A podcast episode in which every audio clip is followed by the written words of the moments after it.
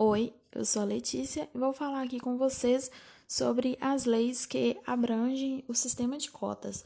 Mas antes disso, eu vou redestacar, né, que já foi falado aqui anteriormente, é, as cotas raciais e sociais, então, elas são ações afirmativas com o objetivo de combater as desigualdades de renda e raça no acesso ao ensino superior e a cargos públicos efetivos, ou seja, os cargos de trabalho é, provenientes de concursos públicos. Então vamos lá.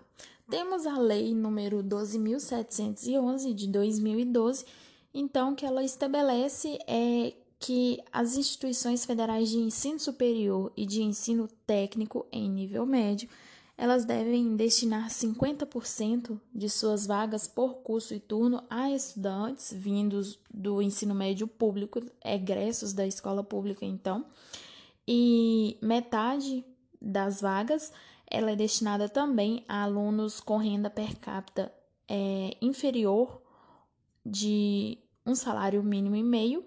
E a preferência também dessas vagas é para aqueles que se autodeclaram pretos, pardos ou indígenas, em uma proporção no mínimo igualitária entre essas três raças, entre essas três cores.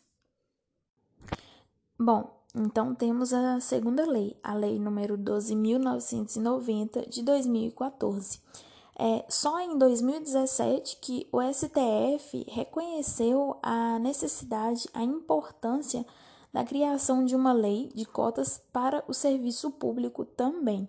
É, essa lei ela reserva então 20% das vagas oferecidas em concursos públicos para provimento de cargos efetivos e empregos públicos é, para esses grupos minoritários, né?